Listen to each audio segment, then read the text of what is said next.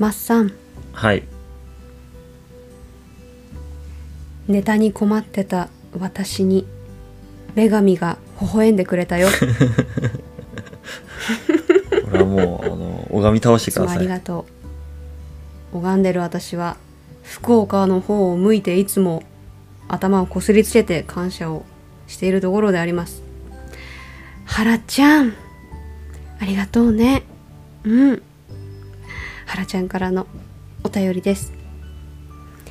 米農家が固定資産を使い潰すとしたら輪作ですか？加藤さんの輪作育苗ハウスの活用方法が聞きたいですとのことでした。これはあれだね。まあハウスだとか、そういう、まあ、固定資産になるようなものを常に稼働させている状態を作るために何かしていますかっていうことかな、なんですかね、うん。うん。使い潰すっていう表現がちょっと難しいですけど。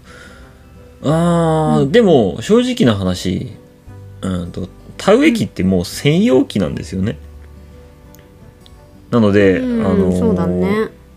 使い潰しようがないですよね。そのもう、うんうんうんうん。田植えするしか機能がないので、うん。うん、まあ田植え機に関しては難しいでしょう。まあそういう専用の機械は多々必要なのが米作りなので、うん。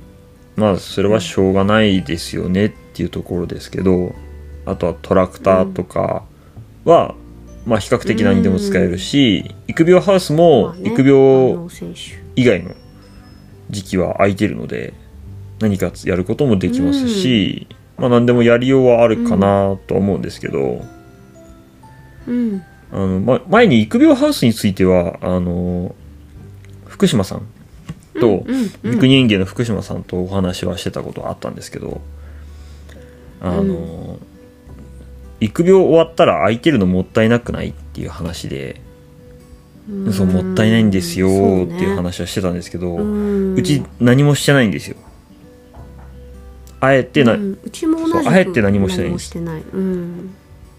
バラしちゃうすぐに。ああまあそうですね。さやさんそうです。ハウスごとバラしたんですもんね。うちめっちゃうちもちょそうもうすぐバラしますからね。すぐ立ててすぐバラすっていうのでずっとやっていて。なるべくその長持ちをさせようっていう風うん。な傾向が強いですね、そのパイプたちを、まあそれもあるし、多分さやさんとこう積雪がすごすぎるんで多分パイプがあそう。パイプがあの 曲がっちゃうの、ぐんにゃりしちゃうの。そうですよね。だからだからね。撤去した方が早いっていう地域ですもんね。そうですね。秋がちょっと涼しくなってきたらパイプ抜いてっていうのが私たちのお仕事になってあますね。秋までは置いとくんだ、うーんそうね。今まだあるようだから。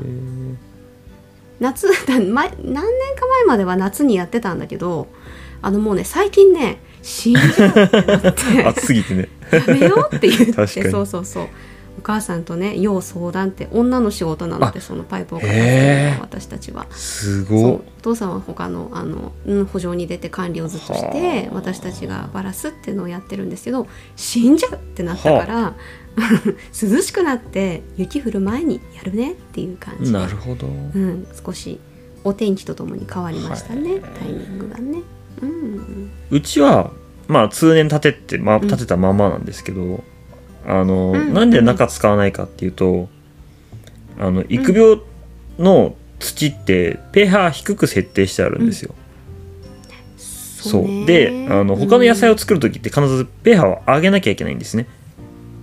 なので、はいそこの上げたり下げたりっていう手間がすごく大変でうんでやっぱりその育苗っ、てまあ育苗っていうかどの作物もそうなんですけどあの苗を立ててるじうん。うん時点のその苗質の良し悪しで収量とか品質ってすごく大きくけ決まってくるのであのお米をメインにしている以上その土の土質を変えてしまって元に戻らなくなって苗質にケチがついてしまうっていうことを避けるためにあのわざわざうちはもう他のものを入れないっていう形にしてるんですよね。なのでもうんう確かにコストの面で見るとすごく割高なんですけどあの、うん。品質をきちんと担保するっていう意味ではもう必要なコストだと思ってるので、もうそこはもうあの腹くくって飲み込んでます、はい、あとはトラクターに関してはうちはもうあの実はうち面積のうんと半分以上3分の26割ぐらいがもう天作なんですよね。あの米が実は少ないんですよなのでどっちかっていうと、トラクターは畑作物用に作っあのせあの用意してあってで、うんと白柿用に専用に1台用意してあるっていうだけなんですよね。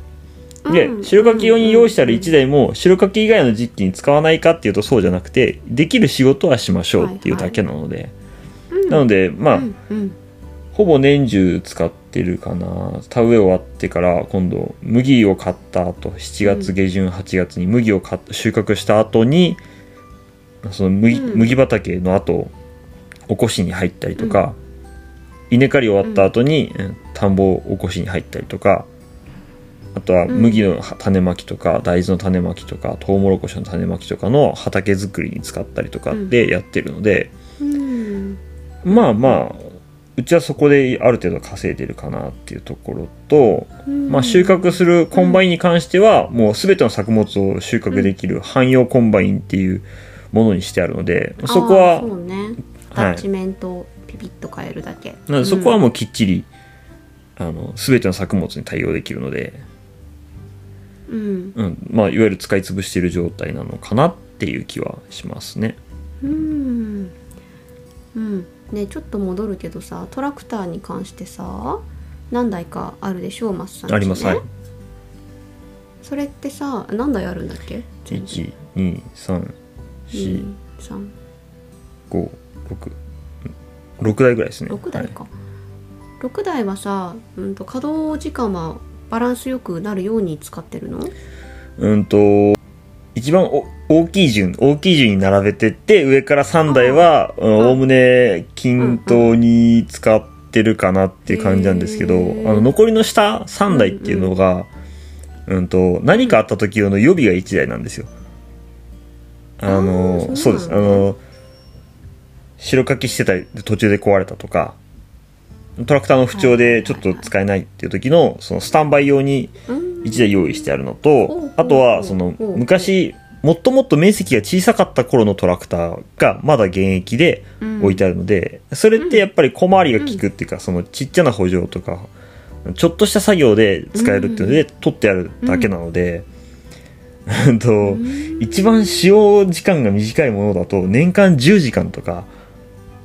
あそうなの？年間そうですね。年間本当に5時間とか1桁の年もあったりしますし、あ、うん今年うん。うん使ってないなっていう年もありますし。って時もあるんだ、へーただその何かあった時っていうかそのなんだろう持ってるカードを増やすっていう意味では、これやりたいから、うんうん。だけどこのトラクターがなかったってなった時は困るんであの一番ちっちゃなうんうんうん15馬力から114馬力までそのうん。6車揃えておくっていうのは、一応そうですねやってますねなのでなんだろうコスト的には確かに割高なのかもしれないですけど揃えるまであにでももしもに備えてそうですね。揃えるまでにもう25年かけてるので。ああしたらもう、ね、そうなんです。だから1台あたりでいくともう同い年違いみたいなもんじゃない。うん。1台あたりでいくと本当に 4, 4年5年スパンなのでまあまあ。そうかそううん。か、まあここ近年やっぱりうん。急激に面積がここ10年か。ここ10年で急激に面積が増えてきたっていうのもあってここ10年で3台、ん違うな。そうですね。ここ10年3台一気に入れてるんで、まあそこはちょっと負荷ギュギュッと負荷かかってるんですけどそれまうんそこまうんでそれまでは10年に1台とか7年に1台とかっていうペースであのうん。入れ替えとか増車とかってしてたんでまあうんうん。おおむねオーソドックスな更新タイミングうんでやってるかなっていう気がしますね。その僕使い潰すっていうのはあんまり意識してないかもしれないですね。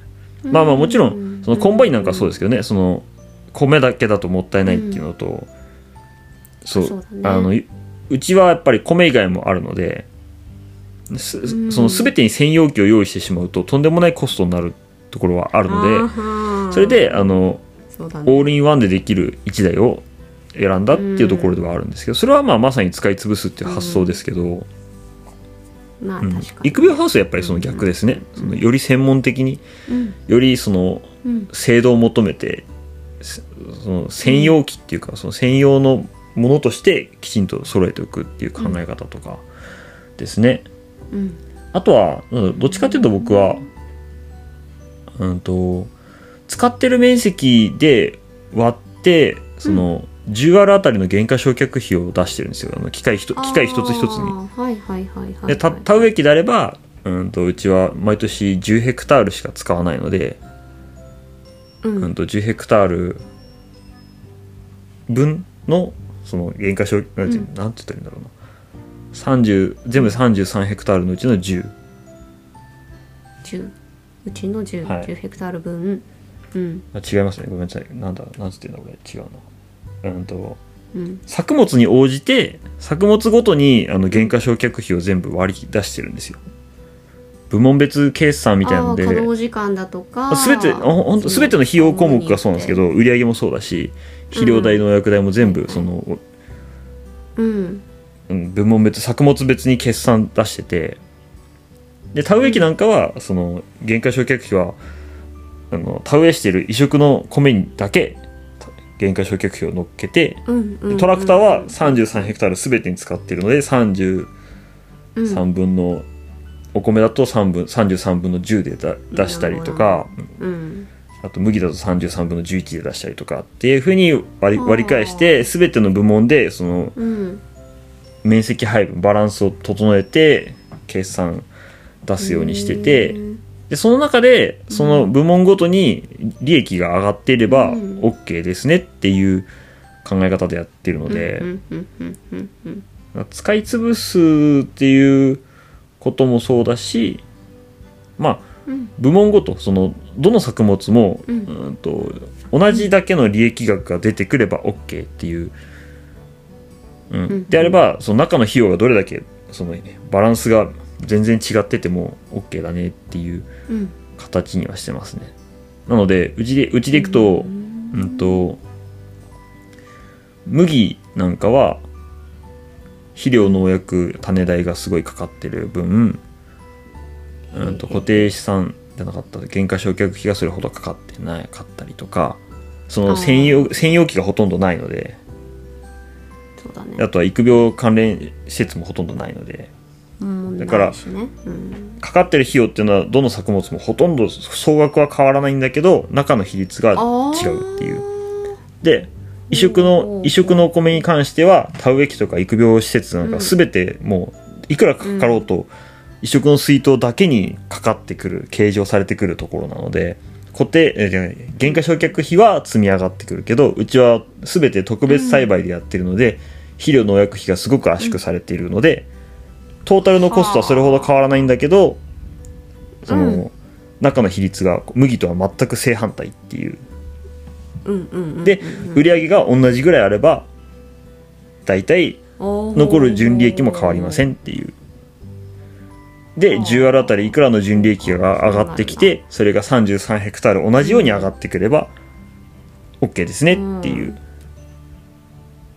見やすいねなんかね。そうですね。なるべくその作物ごとに決算書を出すっていうのがこれ多分すごく重要だろうなってその探索じゃない本当複数の作物やってる人にとっては多分すごく重要なんですけど、ね。なかなか難しいんですよ。深いよねうん。いろいろこう同じように併用して使ってるとわけわからなくなってくるっていうのがなんかありそうだもんね。なので本当は出さなきゃいけないでというか出すべきだとは思うんですけどなかなか面倒くさいんですよね。うん。面倒くさいしうん、うんそうだから僕も税理士にお願いしてるんですけど税理士さんもわからないんですよね。そのこの機械はあどー。どこに使ってるの？このん薬はどこに使ってるの？ってなってそうだよね。わかんないから、うん。あのそこら辺は僕が、うん。あの自分で修正かけてます、はい、全部チェックしてうん全部修正かけてっていう形でやってますね、うん。ただその代わりやっぱりうちはだから赤字の作物っていうのがもうほとんどないので基本的には全てにうん対して同じだけの収益が上がるようにしてあるので。そうだね。して見切りもそこですごいつけやすいよね、赤字はそうですこれだっていうのも逆にすぐ分かるからあじゃあもうやめようとか減らそうとかそういう判断もできるだ。そうんなんですよ。へえおすすめですよ。本当に。うーん。いろいろ作ってる方はいい方法ですね,、うんですね。ちょっとお手間かもしれないけどでも得られるものはかなり大きいですね。僕これに一冬かけてるんで。冬もねうんお忙しいものねカチカチカチカチパソコンに向かってやってるんでしょ？もう経営分析と決算書作成でほぼ一冬かけてっていう感じですね。今年の冬も頑張ってください。頑張ります。はらちゃんいかがでしたでしょうか？こんな感じのお話出来上がりました。本当にありがとうね。はらちゃんにはねあのもうちょっと助けていただくと思う、うん、ありがとうございました。これ答えになってんのかな？どうだろう。メッセージ待ってますよ。うん